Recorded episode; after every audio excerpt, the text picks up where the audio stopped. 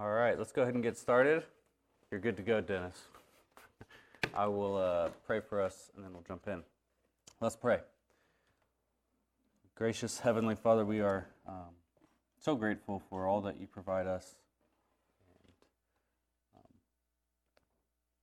giving us our provision, giving us our life, and allowing us to, to know you through um, the sending of your Son. We do pray that as we um, learn and open up your word this morning about um, and think on the topic of prayer, that we would um, come before you with, with more worthy petitions as we, as we examine what is a worthy petition before you. Um, and pray that um, this time would be, would be beneficial for us, that we would grow in our understanding of your word, that we would grow in our appreciation and, and knowledge of you, our love for you. Um, and we pray this in Jesus' name. Amen. So today we're going to go through chapter 3, or we're actually going to pick back up in the book Praying with Paul by D.A. Carson. And the goal is to get through chapter 3 of the book, which is called Worthy Petitions. And chapter 3 is sort of a continuation of chapter 2. And so, since it's a continuation of chapter 2, I thought it'd be helpful if we just recap briefly of what we saw in chapter 2. So, so Carson, in both chapters, 2 and 3, he's analyzing a prayer of Paul in Second Thessalonians chapter 1, verses 3 through 12. It'd be very helpful if you open up to that text. Second Thessalonians 1. And in chapter 2, what we looked at last meeting was what Carson called Paul's framework for prayer. And these are just the reason Paul gives in the text that, that ground his prayer for the Thessalonian Christians, or, or we could call it the foundation of his prayer. And what we saw is that Paul was thankful for the signs of God's grace, was that the signs of God's grace growing in the believers' lives. And specifically, he, he gives thanks that their faith is growing and that their love for one another or their love between one another is increasing more and more. And he, he's grateful that the Thessalonians are persevering under trial, that they're persevering in the faith under trial. So these are the, the signs of grace in the believers' lives. And this is one of the key components of the framework of Paul's prayers, of Paul's petitions that we're going to look at today in verses 11 and 12. The, the second key component of his framework is his confidence, that's Paul's confidence, and the truth that one day, when Jesus returns to finally judge the living and the dead, believers will be vindicated. There will be ultimate victory for the Christian and an utter destruction for the non believer. And that is where everything, that's where, that's where all of history is heading. And in a sense, this is what is most important to Paul then. If this is a true reality, it is what is important to Paul. It's crucial to understanding Paul's thinking.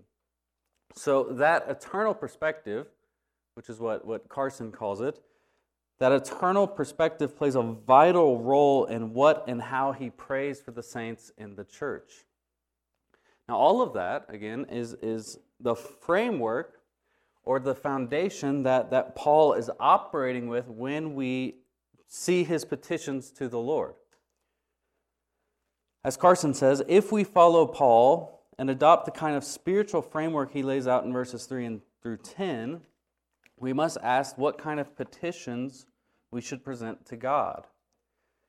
If we're grateful for the most important things and determined to live with our eternal destiny uppermost in mind, what kinds of things will we be praying for? What kinds of things will we pray for? And that's the question this chapter really seeks to answer. And the question Paul actually does answer in the text.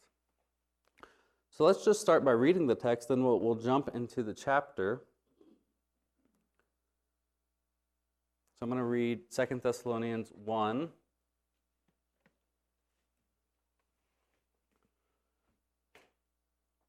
Verses 11 and 12.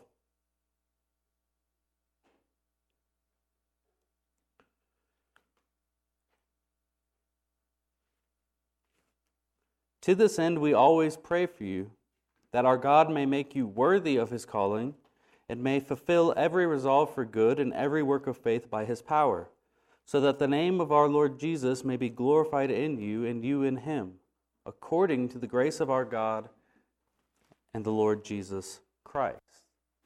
So, the, the structure of these verses, I think, is, is pretty clear. Where we, we see two petitions in verse 11, followed by a desired result of the prayer, and the reason for the prayer in verse 12.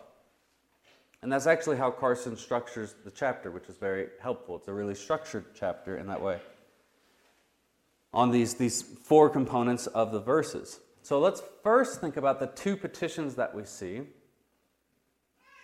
First, we see Paul prays that God might make these Christians worthy of their calling. Paul prays that God would make these Christians worthy of their calling. Now, this phrase, worthy of their calling, I think it needs some explanation. When Paul uses the language of calling, or, or the calling of God on the believer's life, he's most always talking about what, what we often call God's effectual or God's effective call. That is the, the spiritual call where God the Father calls, calls his elect people to faith in the Son through the work of the Spirit. And it's effective because all people that God has called in this particular way will be justified. They will be saved. This is what we see in Romans 8, verses 29 through 30. Paul writes there For those whom he foreknew, he also predestined to be conformed to the image of his Son, in order that he might be firstborn among many brothers. And those whom he predestined, he also called. And those whom he called, he also justified. And those whom he justified, he also glorified. So notice for, for Paul, to, to be called to God means to be, to be justified, or we could say to be saved. But it's not as if Paul is praying here in, in 2 Thessalonians that God would make those Christians worthy of being called in the sense that they, they need to get their life in order or they need to do some certain acts or certain things to, to be justified or to earn their salvation. Right? That's, that's clearly not how Paul thinks. Carson interprets this, and I think rightly, that, that as the Thessalonian Christians have been called, they've already been called. In other words, they, they have been saved. So he's praying that these Christians would live up to that calling. Or in Paul's language, that God would make them live lives worthy of their calling, of their salvation. And what exactly does that mean? To live worthy of what we were called, to live worthy of our salvation. Carson argues, in the least, it means that believers must grow in the things that please God so that, that God would be pleased with our, our conduct, with, with us. But I also think it's really important when we think about a prayer like this of what Paul's not saying. His prayer that, that God would cause the Thessalonians to become worthy of their calling by, by more and more growing in the things that, that please the Lord. So, this is things like obedience to the Lord's commands and, and growing in knowledge and satisfaction in Him. Those things don't negate that it's only by God's grace that we're forgiven, that we're justified, that we're made heirs with Christ, or that it's only by grace, by the grace of God, that we're, we're made righteous, completely pure, justified before His judgment throne. Or it's only by the grace of God that, that we have been given the Spirit and have tasted eternal life, as Carson said. And Paul wants Christians to be worthy of that calling. But we can't forget, we, we never earned those things. It's still a work of grace in the Christian's life. And so, in a certain sense, Paul wants us to become what we were not, and that's why he's, why he's asking God to do it.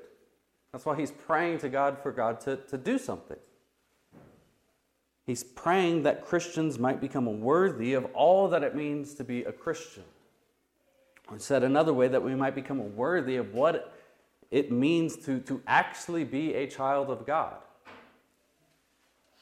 Now, Carson gets pra- very practical with what all that means in the life of the Christian in a, in a later chapter, but for now, I think we should just recognize that this key concern for Paul, so our, our growth, you could say our spiritual growth, our growth in Christian maturity, is, is generally not what occupies our minds and our petitions to the Lord.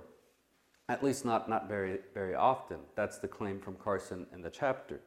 This is what he spent a lot of time on in chapter 2, if you remember. How our concerns can easily, or, or very easily, be consumed with, with kind of earthly things our, our success, wealth, health, popularity, even, even just, just our happiness at a basic level. Those things tend to dominate even well meaning Christians' prayer lives. And it's just important to note that's not Paul's main concern here. Paul doesn't even pray that the Thessalonians' problems would disappear, and this is a church that was going through some, some significant issues. Right? He doesn't uh, even pray that they wouldn't endure persecution at this time. Now, I don't think it's wrong that we would go to God to ask us to deliver us from trial. I mean, Paul does that himself elsewhere, right? He asks God three times for, for him to remove the thorn from his flesh. So obviously, Paul doesn't think it's, it's wrong to plead with the Lord or to ask God to, to remove a trial. But again, it's just important to note that Paul is constrained in his prayer here by the framework he brought to the prayer which was, remember was his, his gratitude, his gratefulness for the signs of grace in the believer's life. That's, that's his, his main concern here. So he's praying for more signs of grace in the believer's lives. And he's praying with, with an eternal perspective. So, with that in mind, the, the most important thing for believers in Thessalonica and believers in Amarillo, Texas, is that we would grow in godliness. Simply put, that we would grow in godliness, that we would grow in our Christian maturity. And this emphasis from Paul is something that we see quite a bit in, in all of his writings. It's not just here. As Carson says, Paul is constantly telling people, in effect, to become what they are. In other words, Paul is saying, God has made you his child. God has made you his child through his free grace poured out on you that, that you don't deserve. Because of that, we must now be, become like children. Right? We, what, what, what, what are children? Obedient. Good children, at least. Obedient. Wanting to please our Father. God has, has graciously called us. Now we must live up to this calling. That's the idea Paul is getting across here in, in the text. Carson writes that, that living up to our calling is not less than Christians be, becoming increasingly holy, self denying, more, more loving, full of integrity, steeped in the knowledge of God and His Word and delighting to trust and obey our Heavenly Father. That, that, that's a baseline, I think, of how we can think of how we live lives that are worthy of our salvation, that are worthy of our calling. That's how we please our, our Father. But notice something, this is really, really important, and it may be really, it may be so obvious it's easy to miss, actually. But we, in, a, in and of ourselves, are not strong enough. We do not, we're not disciplined enough to, to take these steps of obedience in ourselves, in our own strength. And what's one simple way we can know this? This is a legitimate question. From this text, what's one simple way we can know this? I told you it's really simple. Okay, yeah, yeah, that, I'm even more simple than that. Paul is praying to God to do it. Right? This is a prayer. Right? He's asking God to do it. So the nature of the calling of the Christian and living in light of that calling, that, that the nature of that is overwhelming in some sense. To live and grow in obedience. And to love God more and more and to depend on Him more and to, to test the world more, to, to fight our flesh and the sin that remains in us. That is difficult. It's even impossible. It's an impossible work apart from God's gracious working in us. And that is why Paul is praying about it. So notice he's not asking the Thessalonians to simply try harder to be better. He's asking them to, to he's asking God to make them worthy of their calling. So what's the big implication then of this verse? God is the one that has to work in our lives to make us worthy. That's why it's very crucial that we make that we incorporate this into our prayer lives. And that we pray about it a lot. Even daily because we can't grow in Christ. We can't grow in holiness. We can't grow in spiritual maturity without God's working in us.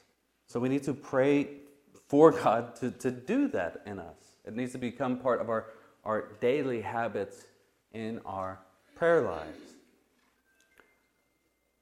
Which leads to the obvious question that, that Carson takes it to in the chapter is just a diagnostic question. How often or, or how, how often do you pray for yourself in this way? for, for the people in this congregation or for your family members. Going back to chapter 2, where, where Carson gives the typical things Christians pray for, generally things surrounded about around physical well being and, and the kind of prosperity, comfort of our lives.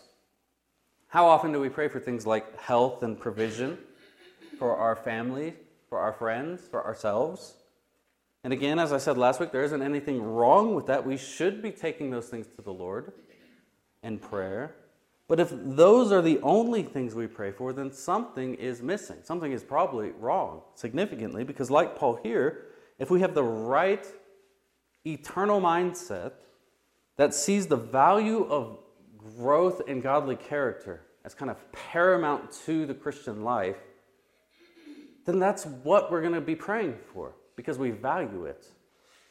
So, really, the example of this passage is that we should more and more incorporate prayers for ourselves, for our family, for the Christians that God has brought into our lives, specifically in this congregation.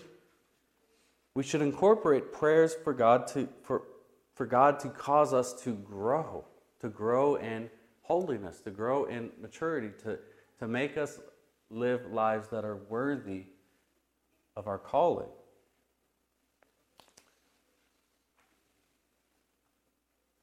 So I'll pause here for any comments or a good illustration. I can't remember the scene. I only remember the beginning scene, which is traumatizing, honestly.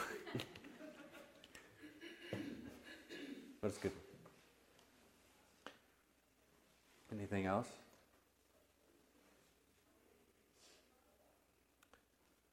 The, the next petition that we see Paul make in his prayer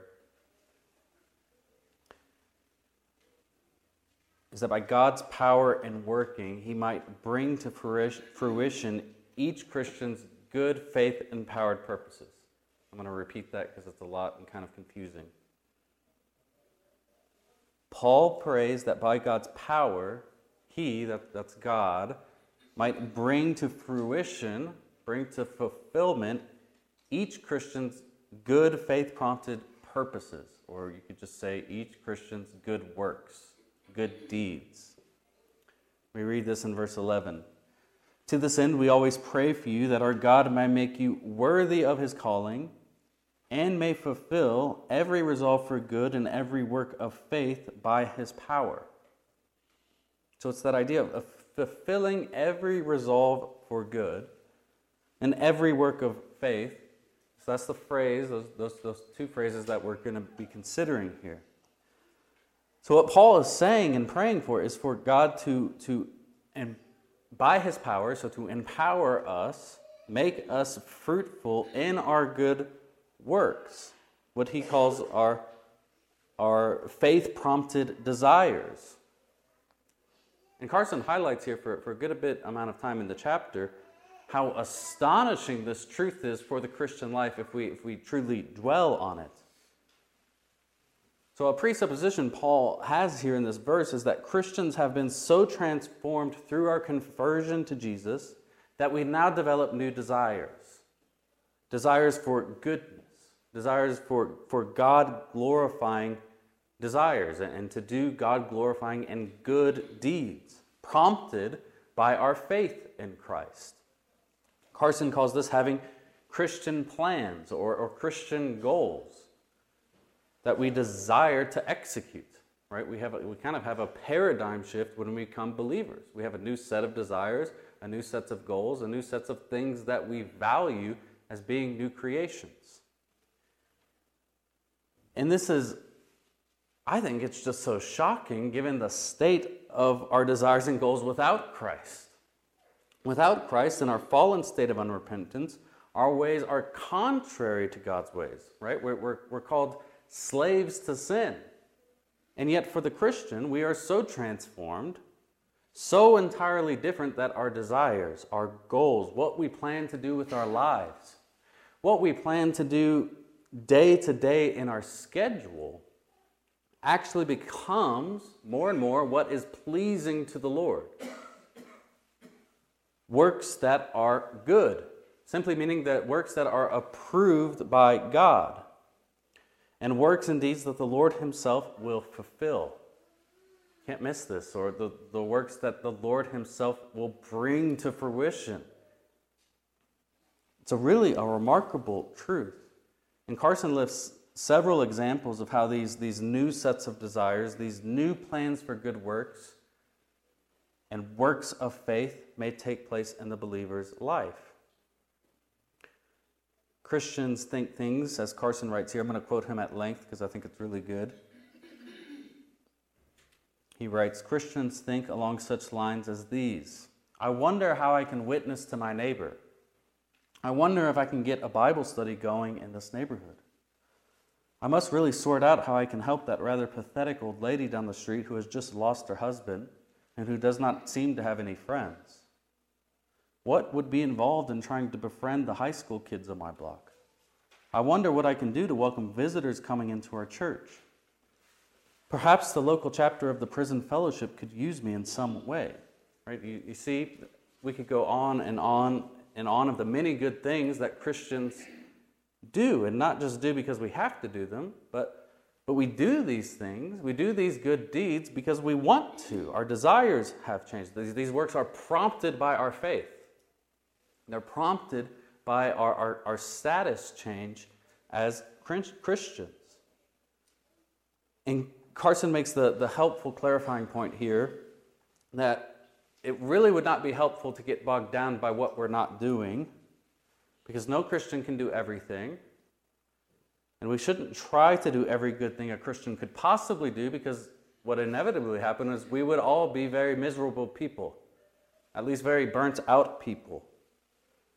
But we can all do something. That's kind of his big charge here in the section. We, we, we can all do something, and there's actually an expectation in the passage that Christians ought to be doing something that there should be some faith prompted good works that are occurring in the Christian's life. That's why Paul's praying for them to be fulfilled, because they're, they're occurring.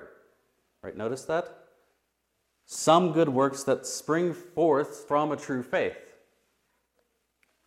But Paul goes a step further in this verse. Roxanne just mentioned this.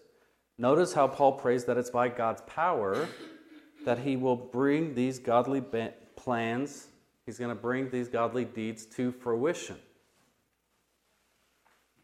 So, uh, assuming that we do develop these good works, that we do develop these plans for good, Paul prays that God Himself would take our plans, He would take our purposes, He would take our ministries, and so work them to bring them to fruition, to fulfill them, to, to make them fruitful, is a simple way to think about this.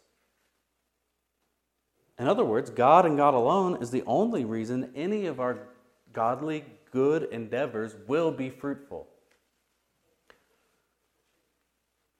And what that means is something I think we, we all know from the, the clear teaching of Scripture. Just think of a place like Psalm 127, verse 1. Unless the Lord builds the house, its builders labor in vain. Right? Unless God works in us, unless God works through us, unless God is the one who empowers our good works and our plans for ministry, then they, they won't be fruitful. As Carson says, if God does not bless our ministries and his power, then they will not display any life transforming, people changing power. I like that people changing power. Unless God is working, all of our good efforts will inevitably fail. Fail. More from Carson here. Unless the Lord fulfills our good, faith prompted purposes, they will remain arid, fruitless, either empty dreams or frenetic activity with no life, but in either case, spiritually anemic. So I think it's a very helpful way to think about this. Because I think we need to be aware that there's a danger, not just on a, a, a church wide kind of congregational level, although there's a danger of that for sure, but also just on a personal level, of having a, a bunch of ministries that keep us all very busy, but without the Lord's moving, then those ministries are just actually frenetic activity. It's just people doing things, busybodies. It's a great danger for, for churches. So, so, what's the solution? Or what's the solution if that's the danger? Well, at the very least, it can't, it's not and can never be less than what Paul does here in this text which is to ask God, to plead with God, to petition with the Lord to move, to act. Ask God to work. Petition with our Lord that He will bring our plans to fruition by His power. And again, I think this really shapes how we think about praying together as a congregation. Right? Because it would be so foolish of us to make plans for ministries to execute those plans for ministries, but not seek the Lord in prayer for Him to bless those ministries. You see the, the level of hubris and arrogance that that shows. By our lack of prayer for good gospel centered ministries, we're, we're signaling that we think we can succeed or be fruitful in those endeavors without the Lord's working, without the Lord's power being displayed. Which I think when we say that out loud, we can hear how ridiculous that sounds. Of course, right? We, we would all say in this room, of course, we need God to work. We need God to move. We need God's power to move. We have nothing in ourselves to, to change someone's heart. And not just, again, in our formal ministries in the church, but also in each of our individual personal ministries as, as Christians. So just think about our evangelism efforts, our personal evangelism efforts, or our service to our neighbors our relationships with our coworkers. We need God to work and, and act in His power to bring those good plans that we have, the good deeds that we have planned out, to fruition, or they won't succeed. Again, this is why I, I would argue, I think Carson argues well here, this is why this, this type of thing needs to be on the top of our list of, of, of our prayer list praying for God to, to work in our, our service and our good deeds and our ministries um, because it's a priority for, for Paul. So let's move on to, to verse 12 of chapter 1. So, so after he, he lists the, his petitions, Paul, Paul, Paul now discloses uh, a two part goal for his prayer.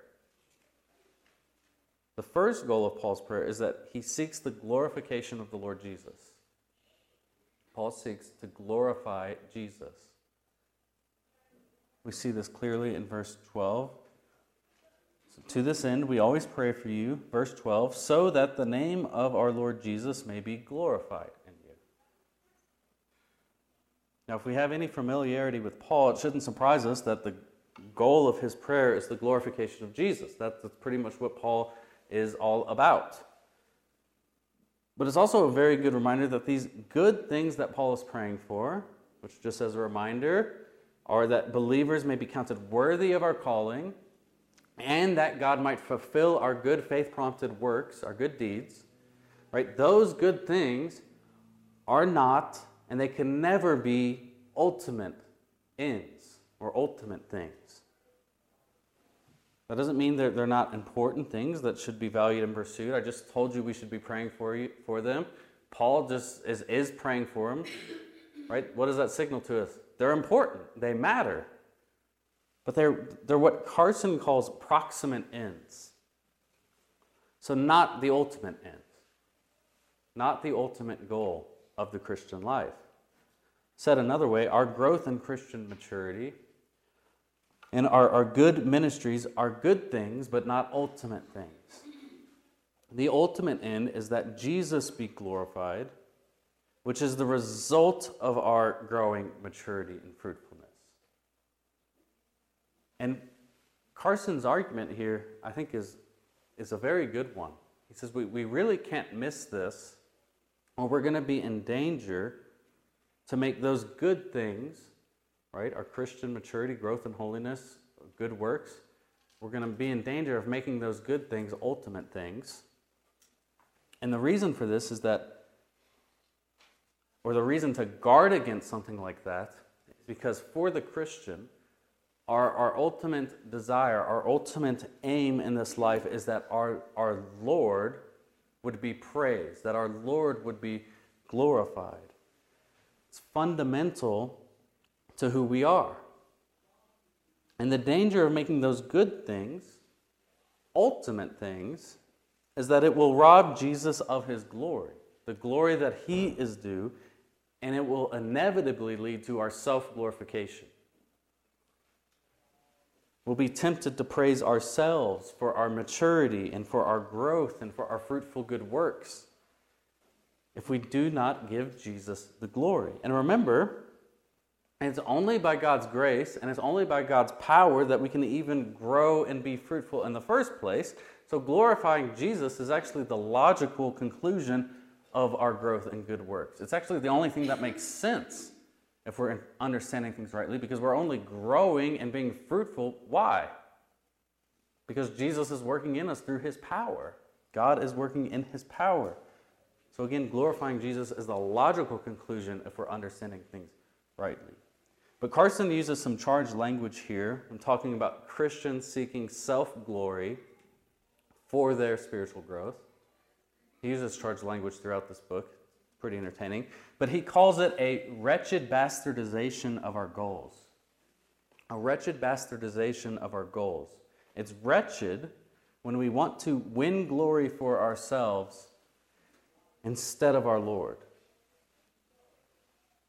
Which it's just a good check on our motivations because we're all tempted in this way, I think. Carson writes When we arrange flowers in the church, or serve as an usher, or preach a sermon, when we visit the sick, run a youth group, or attend a prayer meeting, when we do any of these things with the secret desire that we might be praised for our godliness and service, we have corrupted the salvation we enjoy. We've corrupted the salvation we enjoy. And the reason for that corruption is that God is not the center of our motivation. And He's not the center of our lives. He's not the one that, that we want to glorify when that is our motivation. Rather, we are. And we know from places like Isaiah 42 8, which Carson points out, God demands His own glory. He demands to be central in our life. And when we fail to give Him that glory, the glory that He is due, we're in danger of putting the spotlight on ourselves and anytime Christian service or good work seeks to glorify ourselves instead of the Lord Jesus, we have what Carson calls paganized Christian service. where we have co opted Christian virtue, we've co opted Christian service to serve ourselves, to serve our ultimate ends. Right? Do you see how he would be calling this a wretched bastardization of what the Christian life is? And Carson argues that, that Paul recognizes this tendency. That's why he does, puts this in his prayer. He argues that Paul recognizes this tendency we all have towards self worship, and thus he articulates for us, as a good teacher would, as a kind teacher would, he articulates the proper goal of his prayer and therefore the proper goal of our prayers. Not that Christian's reputation would be good or that we might have a great name. No, he prays these things so that Jesus would be glorified. So that Jesus would be glorified in us and through us. Now, this leads to the second goal of Paul's prayer, which on the surface may seem to contradict everything I just said. So, you got to bear with me here. The second goal of Paul's prayer is he seeks the glorification of believers. So we read in verse 12 so that the name of the Lord Jesus may be glorified in you, and you in him. And you be glorified in, in him. So, again, on the surface, this may sound like Paul is making a contradictory, contradictory statement that, that after saying the glorification of Jesus is absolutely pivotal, sounds like Paul is saying that believers can seek praise for themselves that, we can be glorified. One good lesson here in reading our Bibles, which I've mentioned this one in the past, probably a lot. I say this a lot, at least when I'm reading the Bible. This will be the first lesson in my Hermeneutics 101 class that I'll probably never get to teach. The lesson is Paul's not stupid, right? The, the, the, the biblical writers are not dumb. So he's not contradicting himself. And that leads us to conclude he, he must mean something else. And Carson, in line with, with the, the other commentators that I, I read this week, argues we should read this as the believer's glorification um, in the sense of, the, of our glorification at the end of times. So back to Romans 8. All those whom are called are justified, and those who are justified are glorified meaning that, that one day we will live in perfection in the splendor of the age to come and the new heaven and the new earth, completely perfect, completely spotless. But even in, in Romans 8 30, right, that there's a present tense to this. We, we are glorified now. See this elsewhere in 2 Corinthians 3 18. Paul says, In this age, so in the here and now, we are being transformed into the same image of the Son from one degree of glory to another. So, in Paul's thinking, the glorification of the believer is that that final glorification where we will be without spot or blemish, no sin, enjoying perfect bliss in God's presence. That's the right that's the believer's final destination. That fits in also notice this, that fits in context with the eternal mindset that Paul's having in chapter 1 of Second Thessalonians. But even now, we are being transformed from glory to glory, meaning in this life, we're, we're growing in holiness. We're being more and more transformed into the image of the Son. So that is the sense that, that we're glorified in Christ. We, we are glorified when we are being made more like Him. And it's important to note in Paul's thinking, this type of glorification of the Christian does not take anything away from the glory that Jesus is due. Why?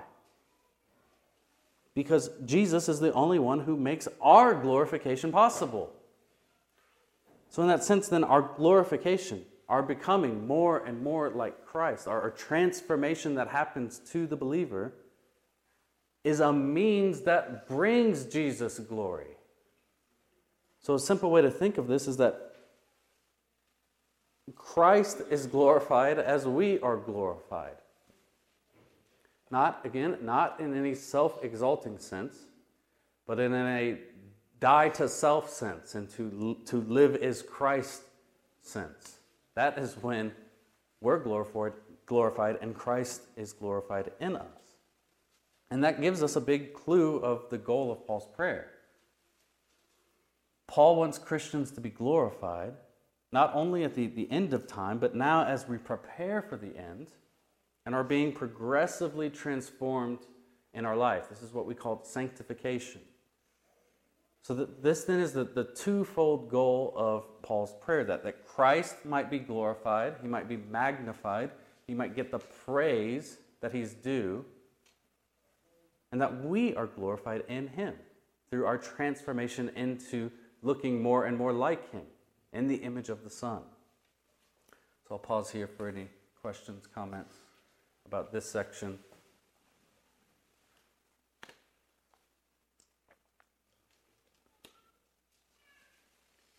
All right, the last section deals with the, the kind of the grounds for Paul's prayer, is how Carson puts it.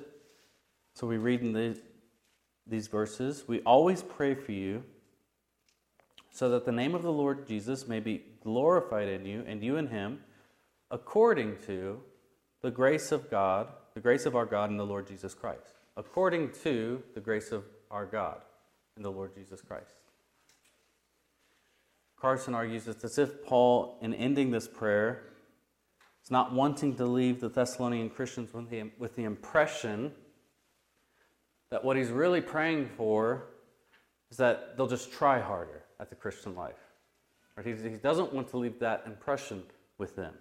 Of course, at one level, living lives worthy of our calling and living lives that are uh, saturated by faith prompted works, good deeds, right? At one level, that does require massive amounts of effort. It does involve trying harder. In fact, it requires a lot of hard work and effort, as every Christian in this room knows. We do not become holy by sitting on our hands, it just doesn't work. Yet we need to always be reminded, as Paul does here, that our efforts at trying harder only occur because the grace of God that is at work within us. Just as we're saved by grace, we're also sanctified by grace. I've already mentioned this earlier, but this truth is implicit in this passage by the very fact that Paul's approaching God in prayer. That Paul is approaching God with petitions, asking God to do something. Meaning he's asking God to, to work, which implies that it is only by God doing something and working in the lives of believers that we will grow and be fruitful. What's that called? That's called God's work and God's grace in our lives. By Paul asking God to grow the Thessalonians in spiritual maturity and to fulfill their, their good endeavors, that shows that, that he is aware that God's grace must be at work if these petitions are to be answered. And so then Paul even grounds the prayer in God's grace. The simple point here is, as Carson says, that we become fruitful by grace, we persevere by grace, we mature by grace. By grace, we grow to love one another more, and by grace, we cherish holiness and a deepening, deepening knowledge of God. So, grace is necessary in all of this. We can't glorify our Savior. We can't be um, growing in sanctification or being glorified ourselves without the grace that He provides. So, this is a foundational theological truth that we see that, that, that grounds Paul's prayers and should be a ground for our prayers. Now, in, in conclusion of this chapter, Carson urges us to consider just how holistic this prayer is and the foundations of this prayer or the framework of Paul's prayer is. It is really holistic. And he sets Carson sets this in contrast to how some Christians sometimes think of prayer. So Paul's petitions are not just petty petitions or isolated requests to a God who just so happens to every now and again intervene in our lives to make something happen. Carson argues a worthy petition to God is not thinking of, ourselves as basically independent of God, people who just need a little blessing, who just need a little help from time to time. Carson writes, that's closer to pagan magic than to Christian to Christianity. And so Christians need to have kind of this more holistic view, like the Apostle Paul does, of prayer. Meaning, we need to remember all of the presuppositions Paul's working with as he makes these petitions to the Lord, which we can simply call a, a biblical vision of prayer or a biblical framework of prayer, where we confess who God is and what he's done for his people a vision that includes a, a, true picture of who we are, people that have been, been saved by grace and must now live transformed lives as new creations that we have been saved into. Live lives, as Paul says, worthy of that calling. And that biblical vision also has an eternal perspective that our life in Christ is heading for a final glorification a, a final vindication at the end of the age. And so we must value value that truth. We must cherish that truth. We must cherish all of that. And if we do so, if we have a true understanding of those theological truths, it will greatly shape, it will affect how we pray. It will shape our prayers. And the inevitable result is not that that we have a, a kind of formula. Say, well, this is how Paul prays, so I'm going to pray with these words. That's not the intention of this chapter, right? The intention is to have a holistic view of how Paul prays so that then, then our petitions to God become more and more in line with what we see in Scripture. So, again, Carson's vision, Paul's vision, is that we need to have a true understanding of who God is of who we are in Christ and where we're going, our, our final destination. We need to have all those things clear in our mind, clear in our hearts, truths that we confess, not just that we confess, but truths that we, we bank our life on. And then, with our knowledge of those things and with our belief in those truths, then our petitions will be more aligned with the scriptures. Our petitions will sound more and more like Paul's when we're working with Paul's presuppositions. So that's really the big goal of chapters 2 and 3. Is that that we would be more in line with, with Paul's theological framework so that our prayers to God would be more aligned with his. And I am all done, but we still have quite a bit of time, which is interesting. This is like I wrote more words than usual, like a lot more words than usual, so I was like going fast, and then no one spoke. So now you have to speak for five minutes. Questions? I knew John would come through. John.